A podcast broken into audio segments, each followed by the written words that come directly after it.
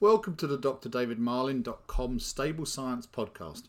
I'm Dr. David Marlin, and along with a great team of experts, I'm helping horse owners and riders achieve optimal performance for their much loved horses. In these podcasts, we will discuss science led research, technology, information, and advice to help you care for your horses so they may live healthier, happier, and longer lives.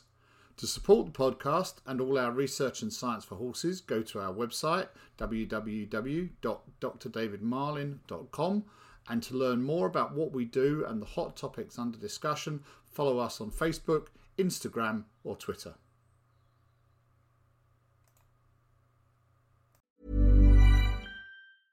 Cool fact a crocodile can't stick out its tongue. Also, you can get health insurance for a month or just under a year in some states. United Healthcare short term insurance plans, underwritten by Golden Rule Insurance Company, offer flexible, budget friendly coverage for you. Learn more at uh1.com. Everyone knows therapy is great for solving problems, but getting therapy has its own problems too, like finding the right therapist, fitting into their schedule, and of course, the cost.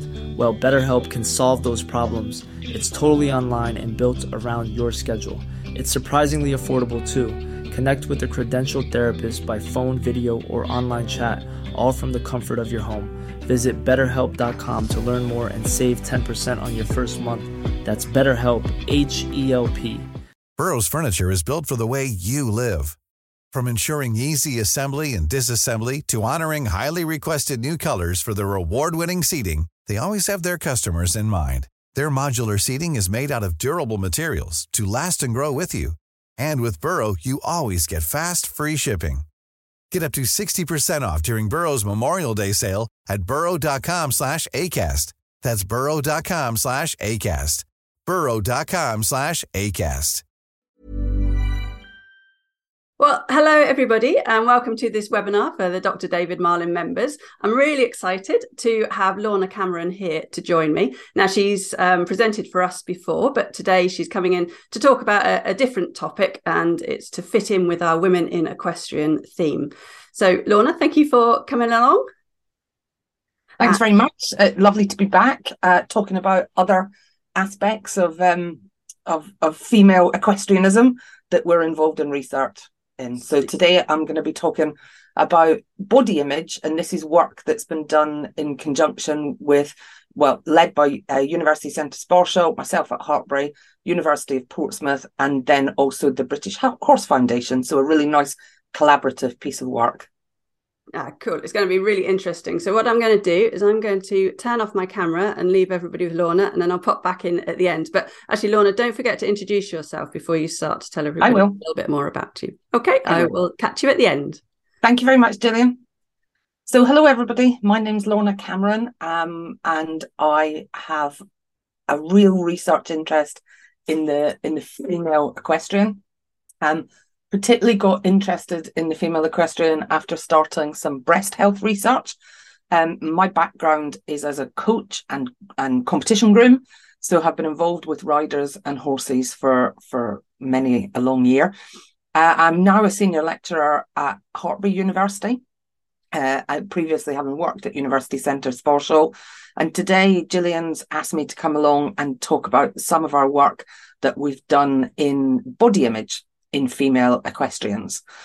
Um, previously, we've done quite a lot of research into breast health and breast health issues and breast support issues in female riders. And at the end of this uh, webinar, I'll talk to you a little bit about some of the other exciting um, research areas that are ongoing. We're hoping to build a research profile almost of the female equestrian from the start of their career all the way on to the, well, not the end of their career, but the later life career as well.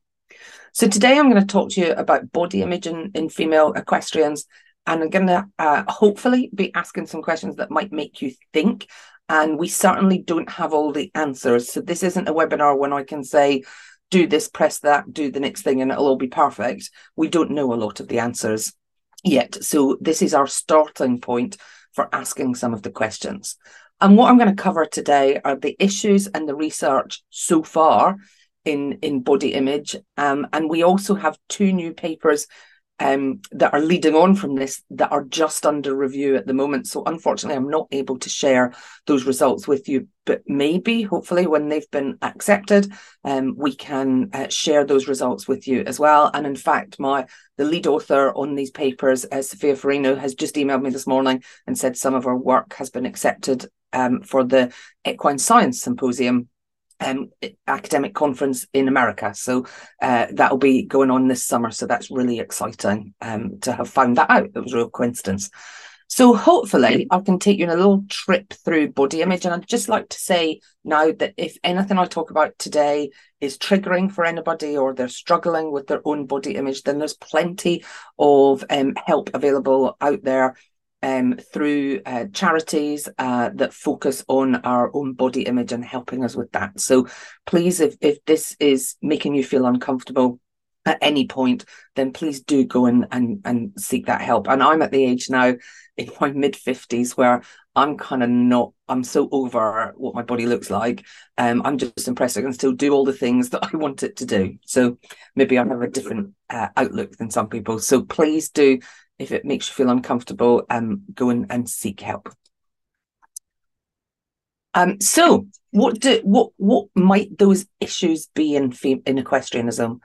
Well, we know that a large proportion of the equestrian population are female, and we know it's quite a a, a long-lived sport. It's an activity we can do for a long time within our within our life.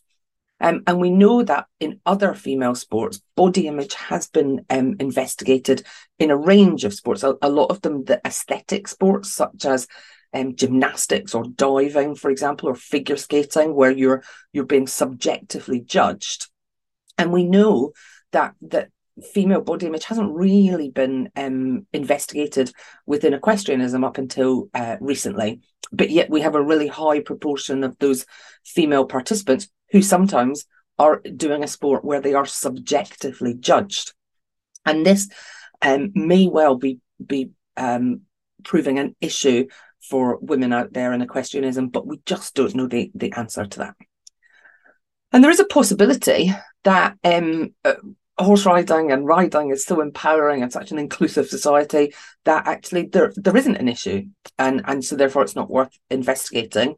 Or it could be that that our own um, image of our ourselves is just not talked about. We're pro- quite stoical as a population, and and pretty good often about talking about the needs and wants and worries we have for our horse, but we're not very good at um, at discussing our own needs and wants. We tend to put ourselves onto the back burner. And indeed, I've done some work with one of my colleagues uh, at Hartpury, Emma Davis, um, who's um, uh, investigating uh, people in, who work in the horse industries interaction with with injury and how they they treat themselves after it. And there's a huge difference between how we treat ourselves after we get injured and how we actually treat our our horses for example who get the best of care whereas we're limping around. So there's a possibility that there is an issue out here but we, we're just not talking about it at the moment. So that's something for us to to think about so I'm going to flip through it back at you. And I know this isn't an interactive webinar, but I'd like to encourage you all to make you think about why uh, body image might be uh, an issue. Well, one of the things I think we have to uh, highlight, and we see it in our classrooms all the time at university, and we see it out at competitions, is that is that we do pretty much have a, a high proportion of female participants in um, in equestrianism certainly until you get to the uh, elite levels. And we also quite often are putting ourselves forward to be subjectively judged. So that's either in dressage or in the dressage phase of eventing, or it could be in showing, for example. But also, we do tend to uh, subjectively judge each other, don't we? You know, so there is a possibility that we have um uh, that that we're being we feel we're being subjectively judged not just when we're in the competition uh, arena. And as we said the the sport england active lives uh, adult survey in 2020 which is about the most recent data we've got about um, activity levels in in um, the population reported that 88% of horse riders are are women. And that's quite a a, a high percentage. And yet we haven't got that much rider performance research uh, around.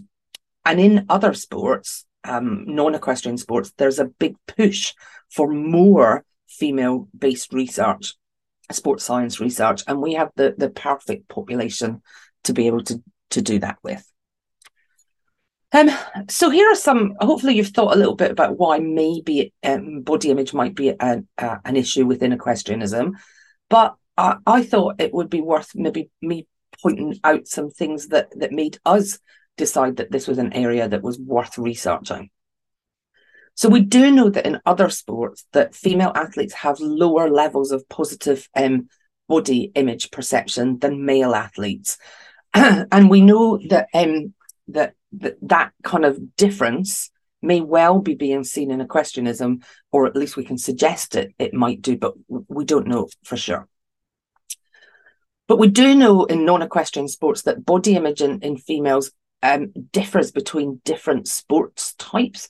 Um, and with the rise of, of the professionalism of women's sports, such as um, football and rugby, for example, um, we see that maybe the the ideal body image is changing um, uh, within females' perception of themselves, and actually more diverse body types are being thought of as ideal or athletic based on on those different sports. We know that um, uh, participants in those um, sports that are what we would call aesthetically focused sports, so those where where movement um, is is judged. So diving, figure skating, um, gymnastics. Uh, we know that leanness tends to be um, a, a, trait that is is uh, thought of as as pleasing in those sports, and we know that those particular athletes in those sports they tend to have more what we call body image disturbances than um, than those athletes in uh, sports that where you're not subjectively judged. So again, there could even be some body image differences between the different disciplines in equestrianism, and we certainly know that um, when colleagues looked at uh, the the different um, types of people who chose the different equestrian disciplines from a personality point of view, they saw some differences, and that that was work um, by Wolframm et al. And that was really interesting to look at the psychological makeup of different uh, disciplines. But we may well see that that different disciplines think about their own um, body image and what is considered ideal differently. Uh, we do know that uh, equestrian athletes from some work that Montesma did in 2013, that equestrian athletes uh, perceive themselves as larger, so that's their body image, compared to their body size or body shape. And throughout this, I'll refer to body image as BI.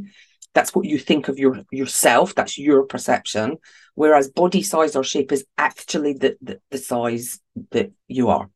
So in this work by um, Montesma et al., they, they uh, found that equestrian athletes that they uh, questioned uh, perceived themselves to be larger than they actually were, but desired to be of a much smaller physique. So, so that suggests that perhaps there's something going on there. And also, we know that some uh, work done by Torres McGehee um, way back in 2011, uh, they found that there was pressures on female equestrian athletes to be thin. Um, and this was as part of a larger study. And that could uh, lead female equestrian athletes to have, um, to in their study, to take drastic weight control methods. And at this point, I would like to uh, to just um, pause for a moment and acknowledge that we have different requirements from a, a body size, shape, image, weight control um, point of view between racing and the rest of the equestrian industry.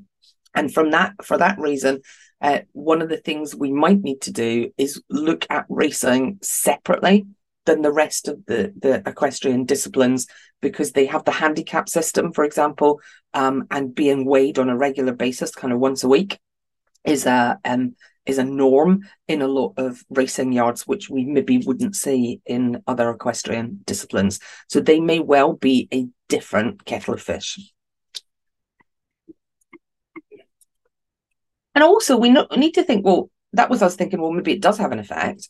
But actually, um, we maybe want to um, consider why it um, why it might have an effect. Um, and rider behavior, we know, and, and the rider cues influence horse behavior. So if we're not feeling confident in ourselves when we go into the arena, there is a possibility that we're not riding our horse effectively. And and I'm obsessed with rider performance. That's my real area of interest. But fundamentally, that rider performance is to make ourselves a better load for the horse to carry because basically it's all about um, ensuring our horse's welfare. So Christensen um, found that 10 different riders had a significant impact on 10 different horses when they, they all rode those different horses, and the rider had a significant effect on a, a number of factors. We also know that rider skills and how we hold ourselves and how we put our aids on actually will have an impact on um, what we end up seeing of the quality of those movements. And also, um, it's suggested that it'd be a really good idea for us to have an ethogram that incorporates some rider performance variables in there because we know that the horse is the number one um, uh, limiting factor, performance limiting factor. But if we can then ride them as well as we possibly can, not only are we making that uh, their performance better, but also theoretically their welfare because we're not giving them inadvertent cues. We're um, not holding ourselves like a clothes peg because we're feeling self conscious, at which point we're not able to communicate with the horse effectively. So that's one of the things why I think body image might have an effect on on riding, and also why it might have an impact long term in in participation within the sport.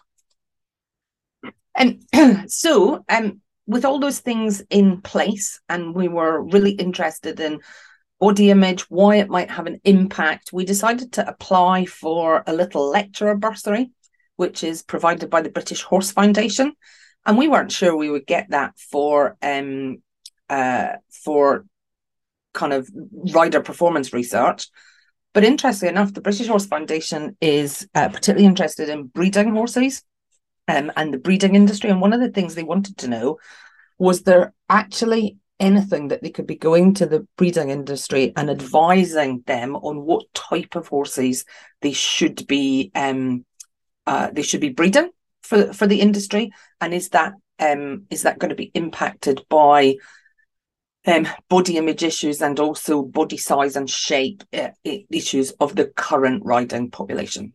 So this work was done uh, with my colleagues uh, Sophia Farino, uh, Natalie Stones, and Marianne Freeman. Uh, so that's between us at Hartpury and uh, University Centre at Sparsholt, and that was a really interesting um, project that that Sophia has done throughout her undergraduate uh, degree, and then taken it on to her master's uh, degree as well, and completed that last year. So there's hopefully lots more to come in this area.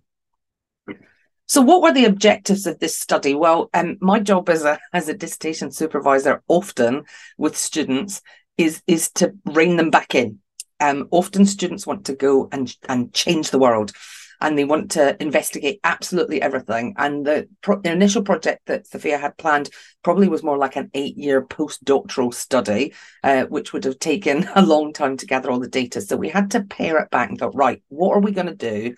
That is going to actually be able to t- answer us some pretty basic questions that we don't know about yet. So um, the objectives ended up being to identify if there's what are the self perceptions of body image and body size and shape in female equestrians. Is there um, anything that we can identify as an issue or a problem? Um, is there any um, dichotomy between what they think they are and, and what they say they are, or what they see as the ideal equestrian body image? And then we wanted to look at is there actually um, and you know do people do riders think that judges and coaches are judging them on their body size and shape? So from a body image point of view do riders feel that judges and coaches have that bias? And so remember that's just perception not it's not actually measuring judge or coach bias towards different sizes and shapes. And then we wanted to look at if there was a, a relationship between that your own body image as a female equestrian and how you then uh, how self-conscious you were when you were riding. We were going to ask lots of questions about um, self-confidence as well um, but actually those are not the same thing. So we decided to stick with with how self-conscious people feel when they're riding. And then just because i'm particularly interested and as a research group we're particularly interested in breast support uh, breast size breast shape and how that impacts you as a as a rider, uh, we decided that we would just ask the question about um, uh, breast size um, because in some of our previous research we found that the um, distribution of cup size um, in the female equestrian population was much more um, wide than it was, say, in the female running population, suggesting perhaps that the body morphology, the body makeup of female riders is different to, to that seen in other sports. So those were our objectives. And this is a, a brief summary of our, our um, methodology. I'll talk about it in more detail in a minute. So um, I know that a lot of you will end up being bombarded with survey after survey after survey at the moment. And it can be really difficult to find time to do uh, all these online surveys. But the one thing that's really important about surveys is actually we need to be able to describe what is going on in the industry before we can make any changes. So, for all of you who have um, completed undergraduate, postgraduate surveys, thank you so much for doing it because it makes such a difference to have these data and getting the equestrian world involved in research and actually maybe highlighting to us what is the research that the industry feels need doing is really, really important. So thank you for anybody who's done that. We shared um, the survey on social media. Obviously, there's a limitation with that because it's not going to be just um, uh, it's going to be people that are just active on social media that will will um, grab hold of it and do the survey. And we asked for it to be completed by female equestrians, and we did ask them about what discipline they they competed in, whether they were um, racing or non-racing effectively. And that was as far as our analysis went. I do have a student this year who's looking at it, drilling down more into those individual disciplines. And then we got an absolute heap of data out of, out of that. And we used a range of different statistical tests to analyze it. But fundamentally, looking at this validated body image scale that has been used in other research, other body image research, we asked um, riders to place themselves on this scale. Where do you think you sit on this scale from a body size and body shape? How do you see your body? And then we also asked them to tell us what they thought the the ideal body size and shape was for an equestrian. So that was the crux of, of what we were asking. there are a few problems with this scale, though. I don't know that many people who ride in, in a swimsuit. However, it's important to try and use um, scales that are already validated um, in other research so that you know that you can compare your work to other research. But there's maybe um, an argument that perhaps a similar scale in riding clothes might be worth making for our future research. So, in a little bit more detail, uh, what did we actually um, do? Well, it was a four part, 27 question online survey on Google Forms. And and I know that can seem like a lot of questions when you're the one filling in that that survey, but they're all really important for, for us to be able to analyze those those data. So we had multiple choice to try and make it easy for people to fill in. We had grids as well because it means it feels like you're only doing one question rather than multiple questions. We also um, had Likert scales in there, which were um, uh, graded from one to five so that we could look at the intensity of the feeling then. But we also then had open free text format. Um, and can I just put out a plea as a qualitative researcher that those free text answers in any survey are so interesting because that's where we get the really rich data from. So, yes, it's great to have the numbers how many people think this, how many people think that, how many people think the next thing. But actually having people that will spend time putting in a few sentences into that free text format of a question actually allows um, us to know about people's own experiences. And we actually don't just find out what is happening, we have more of a chance of finding out why that is happening. So, again, thank you for that. So, we asked about participants' demographics, which included um, uh, what sports they did, um, uh, kind of things like physical uh, characteristics, age, for example.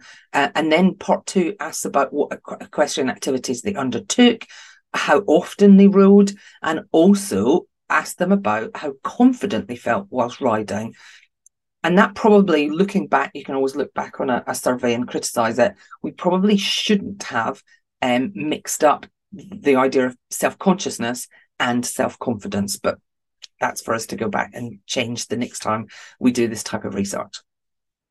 Uh, part three was actually what is the per- per- perception of the individual on on what is the ideal female equestrian body uh, shape, and then ask them about their own self perception of their own body image. But remember, many um, uh, uh riders in Monmouth's survey, for example, uh, actually put themselves higher up the scale than they actually were. So we're only interested in perception here. We can't give a, a an overview of what actual size and shape riders are here. We can only actually see what, what people feel they are. And then we also ask them about these levels of self consciousness uh, whilst riding, uh, both at home and at competition.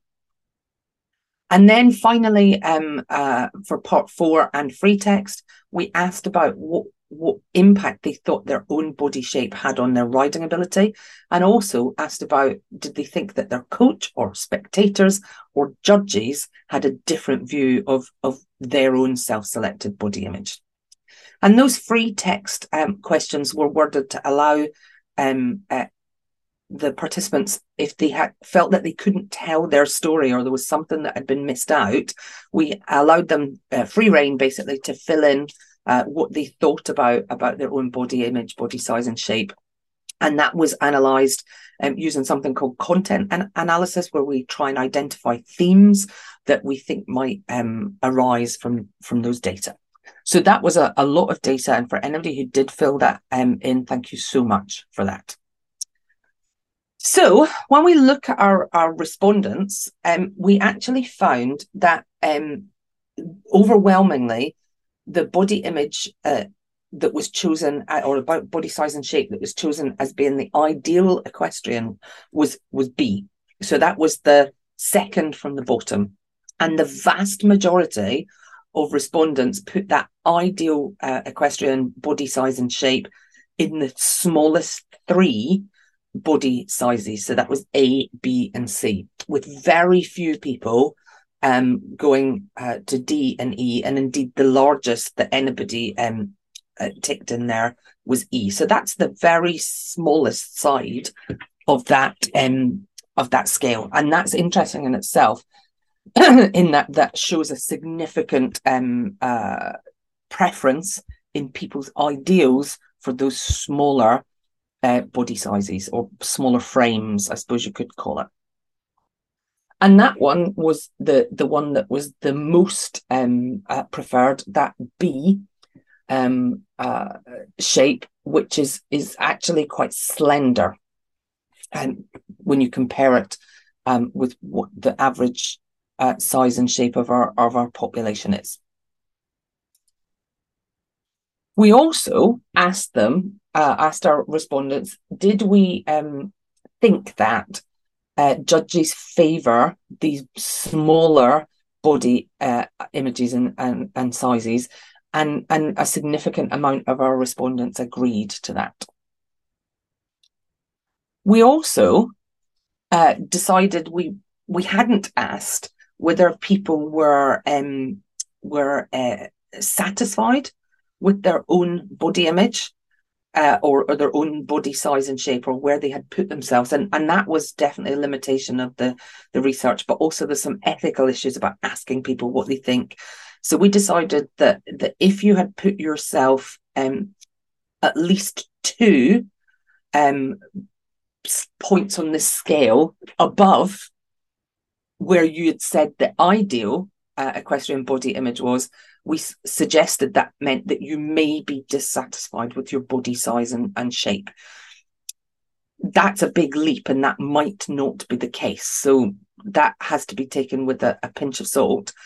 And we decided that we would then do further analysis, looking if there was any difference with between the responses of the people who were closer to what they had perceived as the ideal equestrian body size and shape and where they put themselves. Again, a limitation, but sometimes you have to do what you have to do.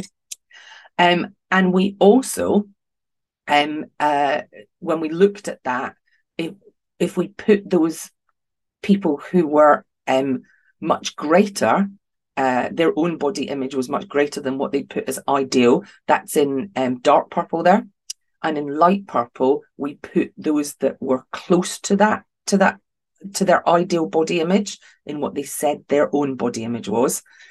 Um, and you can see there that there was um, uh, significantly more of those that were closer to the ideal body, image that said that they, they weren't self-conscious when they rode, whereas many more of those that were um, that were what we ca- ca- um, categorized as being further away from that ideal body image, they felt more self-conscious when they were riding.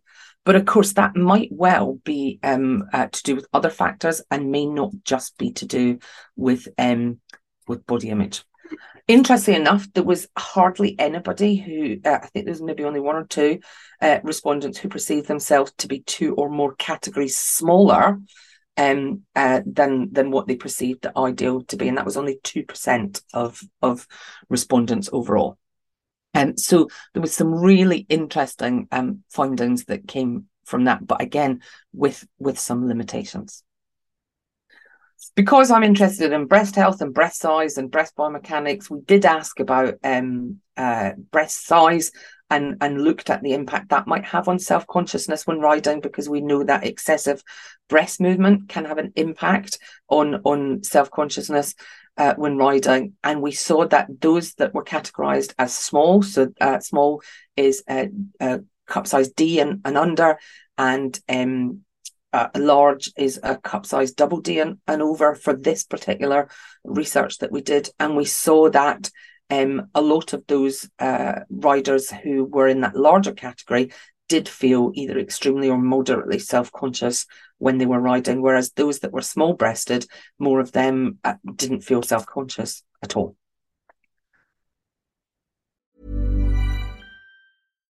Here's a cool fact a crocodile can't stick out its tongue.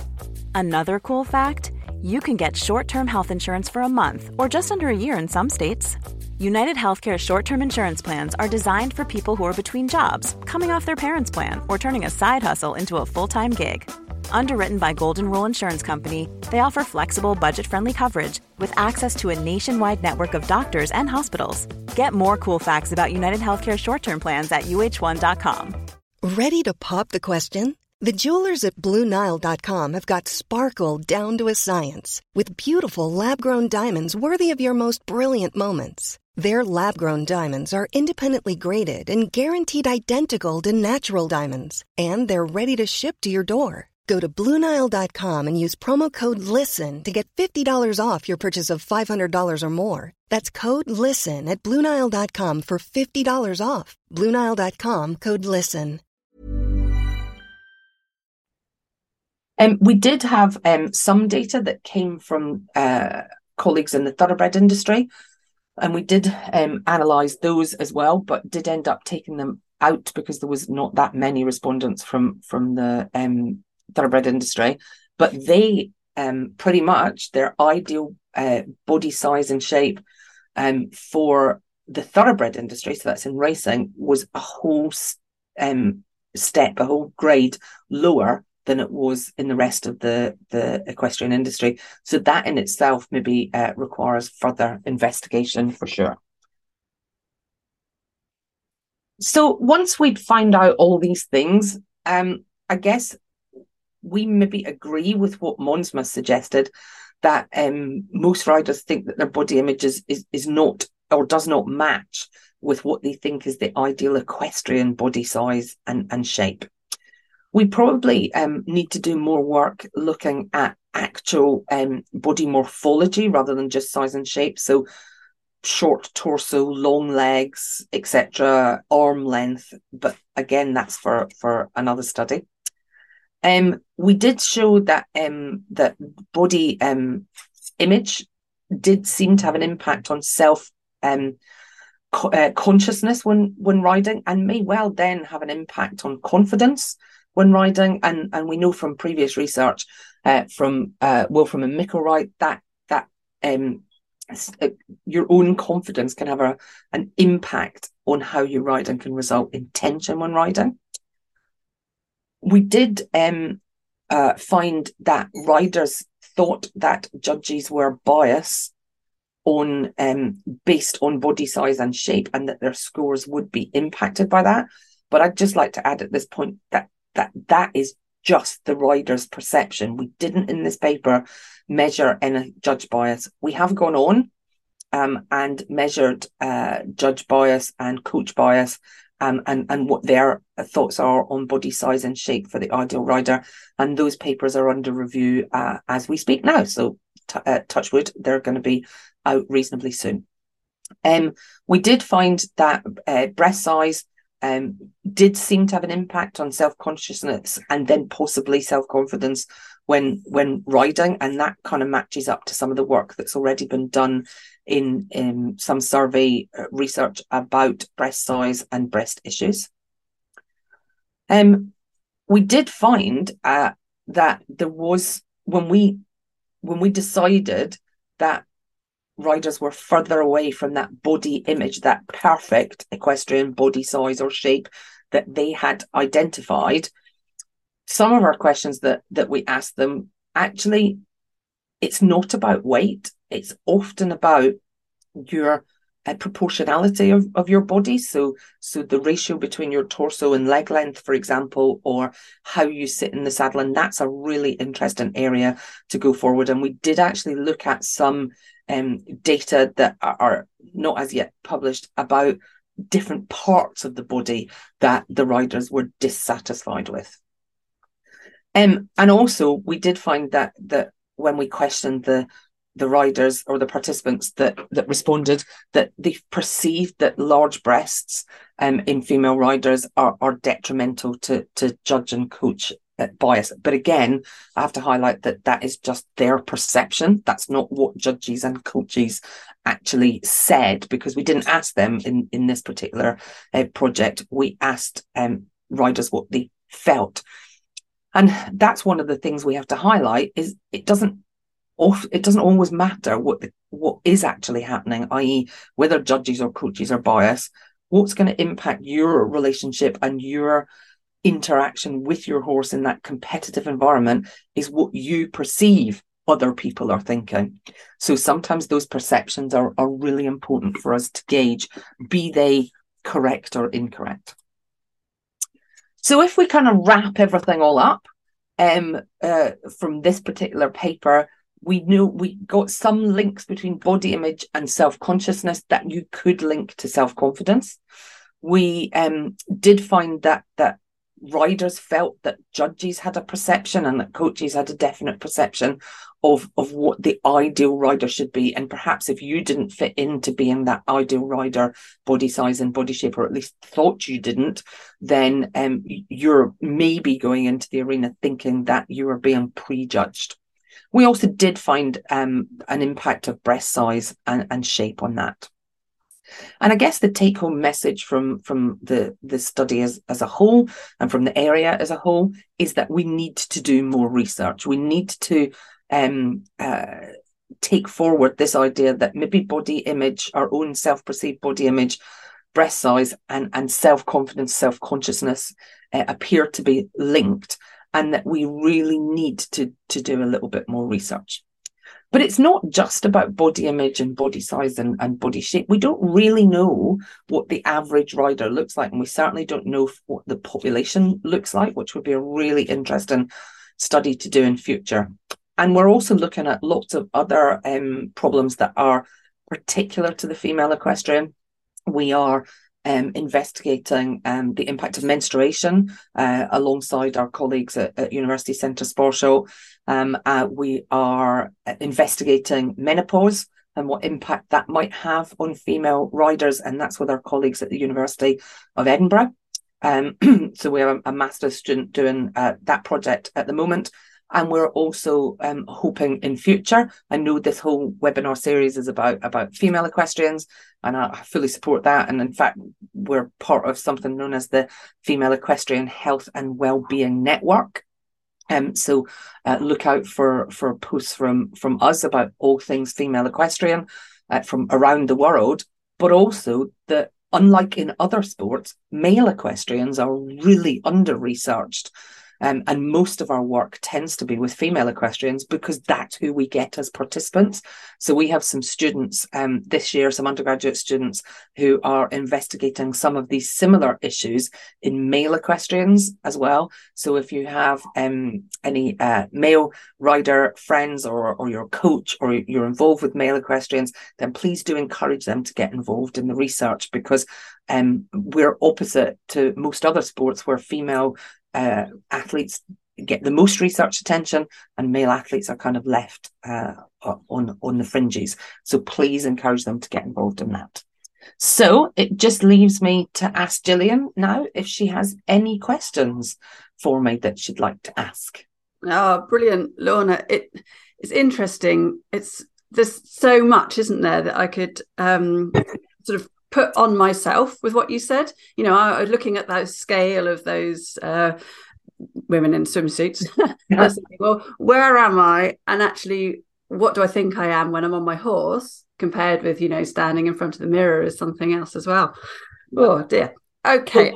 I think one of the things that one of the one of my students brought up just last weekend when when I was talking about this, uh, one of the things they said was that the trouble with that scale from an equestrian point of view is actually if you look at there's no difference in those those body ratios from height and torso height and leg length and those are very different between riders. So actually because they're all the same height and they're all pretty much in proportion other than the the um, um the, their size around the middle effectively maybe that's not representative of what we should be investigating in in riders. I do I do love it when the students get really critical of what what you've done when you present your own research. I'm like, oh yeah, writing that one down. You're absolutely right. That's for the next study. well, also, where do we look at riders? When we look at them from the front, the horse's head's in the way. Exactly. Look at all exactly. our photographs from the sides side. Yeah. I was thinking about my thighs and the size from the side. Yeah. And yeah, we exactly. We don't often see you in that in that position from the front because like you said the horse's head is in the way and yeah. we're more likely to be looking at each other from the side or from the back. Mm, yeah and your waist and things. And actually from a body image personally i found a huge change when i actually upgraded the um, dressage style of coat that i was wearing. Mm. and you know it was like a, an immediate it, like a this is showing my age, the Trinny and Susannah, you know, yeah. change your clothes and then you feel different. And that was something. But well, that's one of the areas that my colleague Natalie Stones at, at, at has done quite a bit of work on. And her MRes was actually looking at uh, differences in position of riders and self confidence and self consciousness between their everyday riding clothes and their competition clothing. Mm-hmm. And it was really interesting because the lower level riders um, tended to to feel less confident in their mm. competition clothing, whereas the the more elite riders kind of grew into their competition clothing and felt mm. more more confident. And I know that my colleague Emma Davis has also done some work on um, quality of of the clothing. So um, dressing somebody up in in um, a lot of money's worth of tailcoat and dressage and then not a lot of money's worth of, of, of yeah. dressage tailcoats. So yeah, it is a, it's a really interesting area. And the fact that we we we must be the only Olympic sport that still competes in pure new wool barathea. I mean, for goodness sake, they're not exactly it's not exactly sporting attire, is it? No, no. And you think about the like the old hacking jackets and things, they were literally like a sack, weren't they? And then you look at the actually some of the modern ones and the fabrics and the designs and things, they yeah, you you do see a difference and feel a difference in them. Definitely. Um, I've got a question that I don't know whether you can answer or you have thoroughly answered, and so I'd like you to clarify.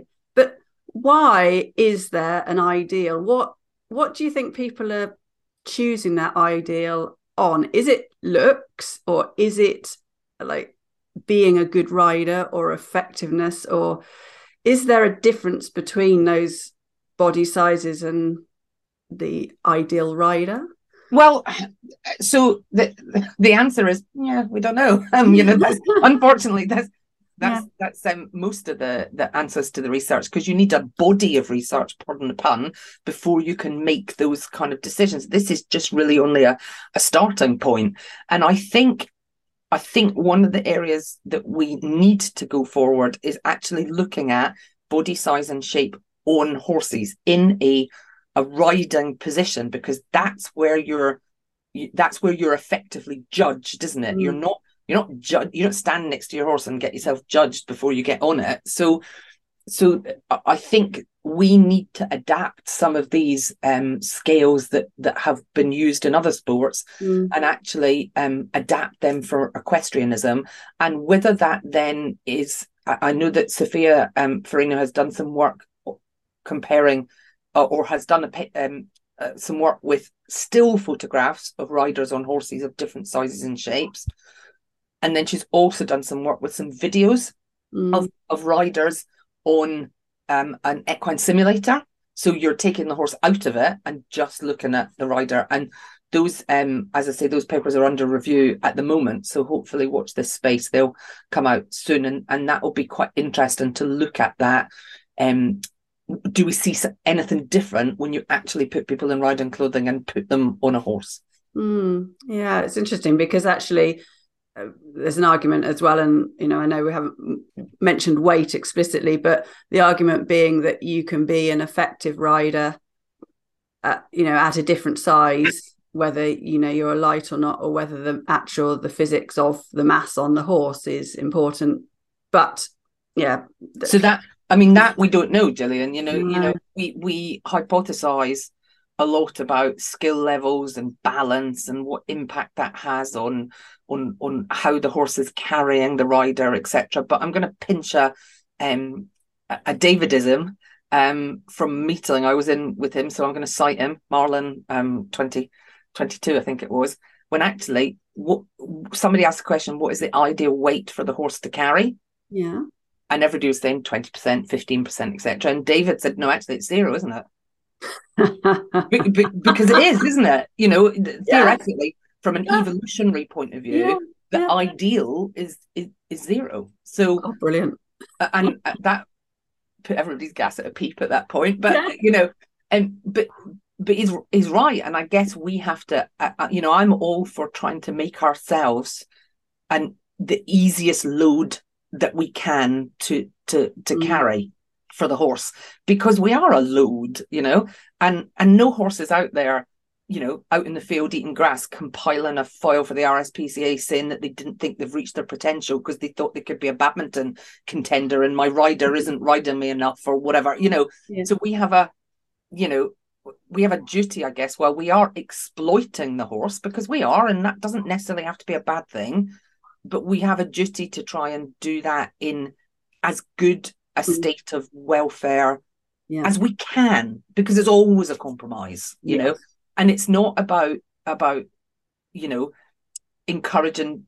people who have a higher weight to not ride it's maybe that's not the case at all it's about making sure that we're all making good decisions about how to be suitably mounted but also that when we are riding that you know that that we celebrate we're in a position to celebrate everybody of every size and shape riding but doing that in a suitable manner. And you know years ago when i first started running the one thing i wish i'd known is that every time any runner drives past you in the car regardless of what size or shape you are they go well done for getting mm. out there you know like yeah go on and they're jealous that they're not running mm. i don't know that we could say that about horse riders I don't know that we're that as supportive of each other and our mm. activities mm. as as that community is. And I, I would like to think that we're doing a little bit to to to actually support everybody who's out there doing the activity we love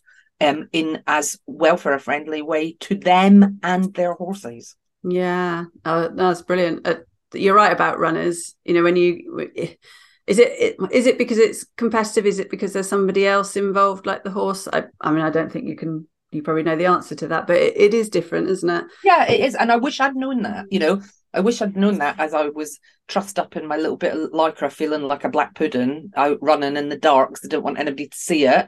And actually, I wish I'd known how mm. much other runners celebrate everybody who runs, yeah. no matter how slow you are, no matter how yeah.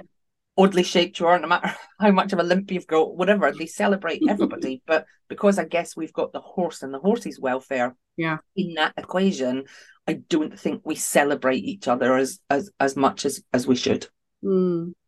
In my job as a physio, I obviously advocate for the horse because if I find a horse that has something that I think is resolvable, then I'm going to say. And one of the things that I do say is about this rider mismatch between the horse and the rider. And you mentioned it very clearly in your presentation. You said it's not always about the weight, it's about the body proportions.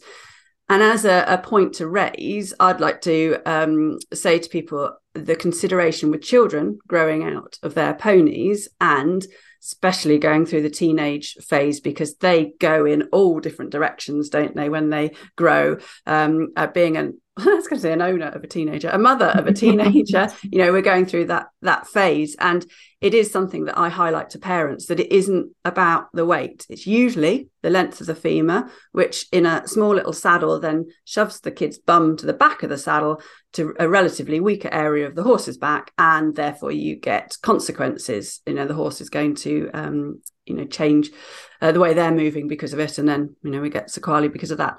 Um, but yeah tell me about then this this you mentioned and you teased us a little bit about this idea of looking into rider proportions and how you'd want to study that a little bit more. Well um uh, colleagues in in australia uh, professor hayley Randle to be exact and one of her students whose name evades me at the moment so i hope she'll forgive me did a really interesting study a couple of years ago where they actually went out and measured a range of different riders and to see how they fitted into um, uh, the Vitruvian man, you know, Leonardo da Vinci's yes. kind of perfect um, uh, proportions of, of the human body.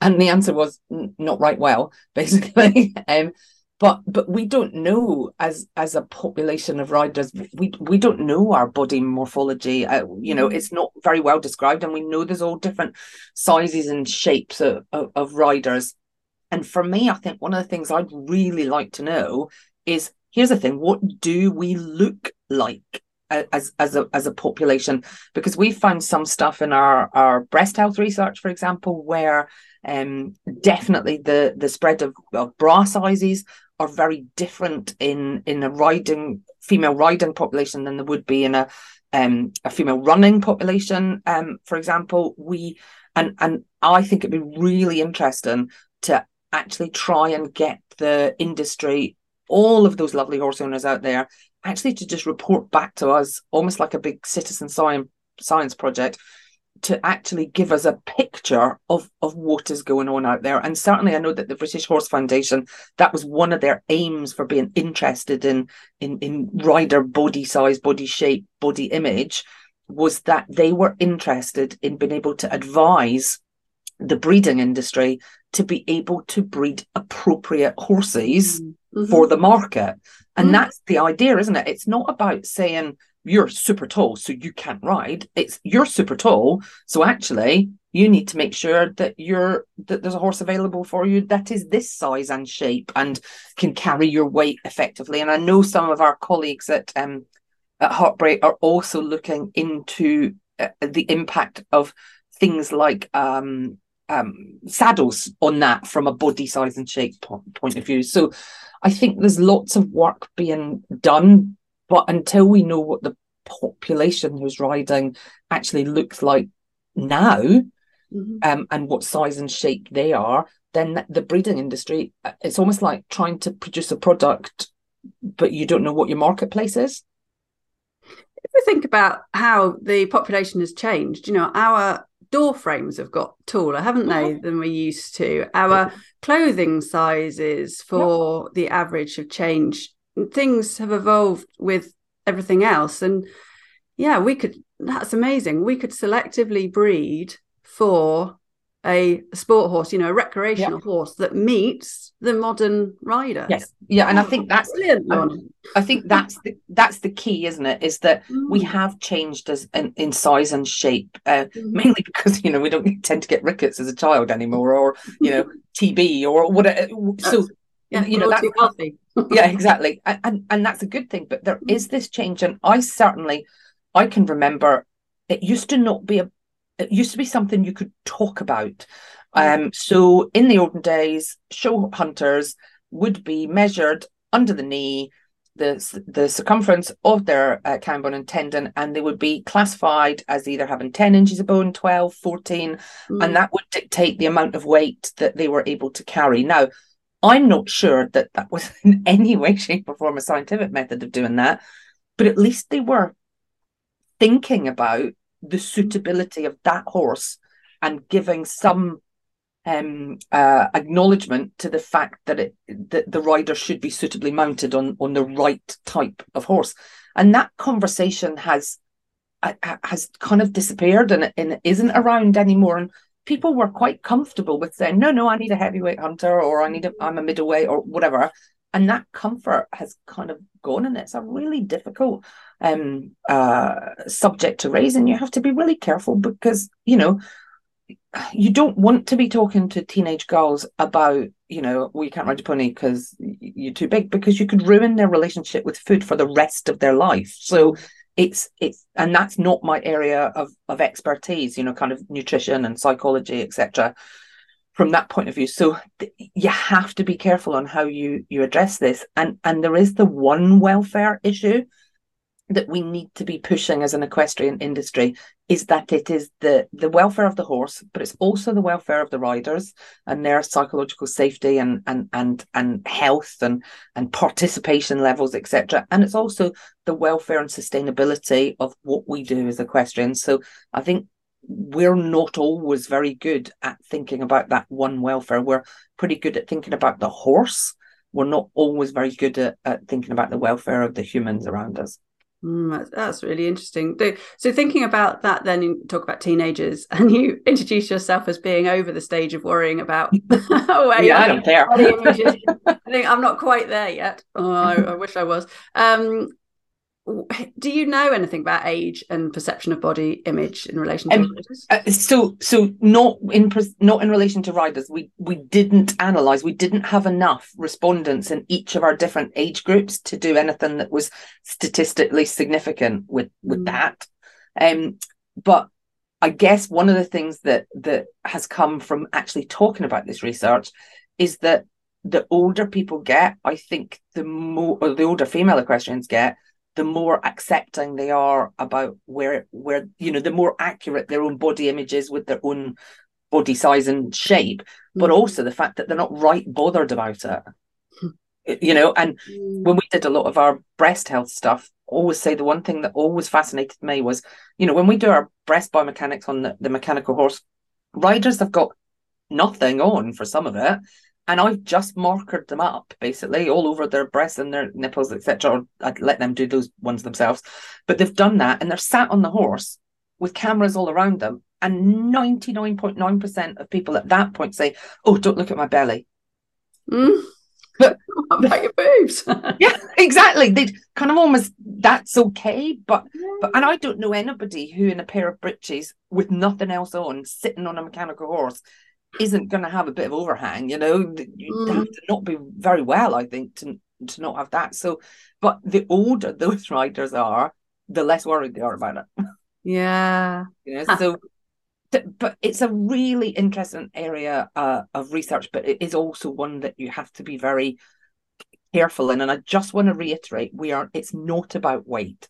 This particular um, area of research is about what riders think of themselves and what mm. impact that might have on on how they are riding and how confident and self-conscious they might feel when they're riding because that's going to adversely affect the horse as well mm-hmm. we're not in a research group where at the moment we're looking at measuring pressure or anything like that we're actually looking at how how what you think of yourself, regardless of whether that's right or wrong, might have an impact on your riding. Mm. And okay. therefore, the welfare of the horse. Yeah, yeah, and and, and again, very um, you know subjective research study that I have on my daughter. You know, I want her to grow up feeling fit and capable and effective as a rider.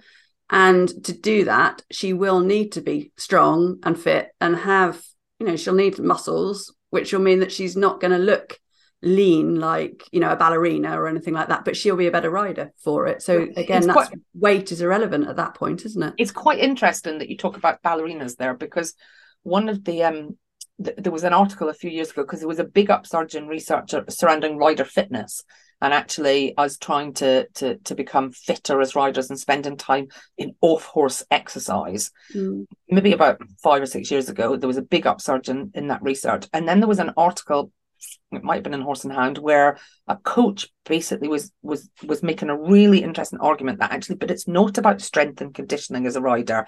It's about feel and softness, and you can't be strong and soft at the same time. However, when you look at you know, my argument back to that would be when you look at a ballerina, there is nobody stronger than a than a ballerina, and yet they are elegant and soft and mm. and, and the argument, I suppose, is the stronger you are, could does that mean you're able to be better balanced, so therefore softer when you ride? I, I don't know. These are all things that we don't know, and we need to find answers to. And and certainly every year when when when we sit in the oral exams for our uh, rider performance module, and um, and one of the parts in that the students have to suggest further areas of research, and like we have got a, a lifetime's worth of research to do because we don't know that much about about the rider not compared to other sports. You know with other sports you can um, measure body proportions you can do a muscle fiber test you can look at arm length and how much power the muscles can can generate and then go yes you're you'd make a good rower for example mm. or mm-hmm you're going to be a great basketball player or oh sprinter or long distance runner you know that knowledge is there in sports science but actually if you were to try and put your finger on what make what are the performance predictors for a rider with you know it, it's it's a really difficult one mm. for us to actually come out with and also each discipline's probably going to be different isn't it gone are the days where people did you know went around badminton on their horse on you know in in the May and then won the horse of the year show working hunter in the October. You know th- that did used to happen, but not anymore. Horses and disciplines have and riders have probably separated in their expertise and their physical needs and demands.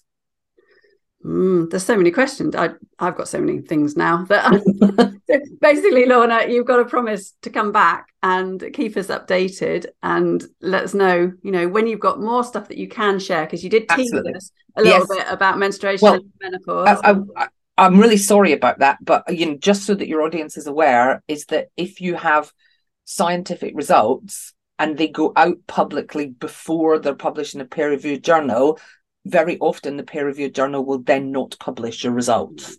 You know, so I'm not trying to be um um not trying to be secretive or anything. I just do. Poor Sophie has worked really hard to do all this yeah. research and worked really hard to write all this research up and led all of those write ups herself, which is brilliant. So I certainly, I certainly don't want to be scuppering it by going, oh, and here's, let me tell you a secret. You know, that, I, I wouldn't be very, I wouldn't be very popular then. I can tell you. No, no, you've just, you've just left us on a cliffhanger.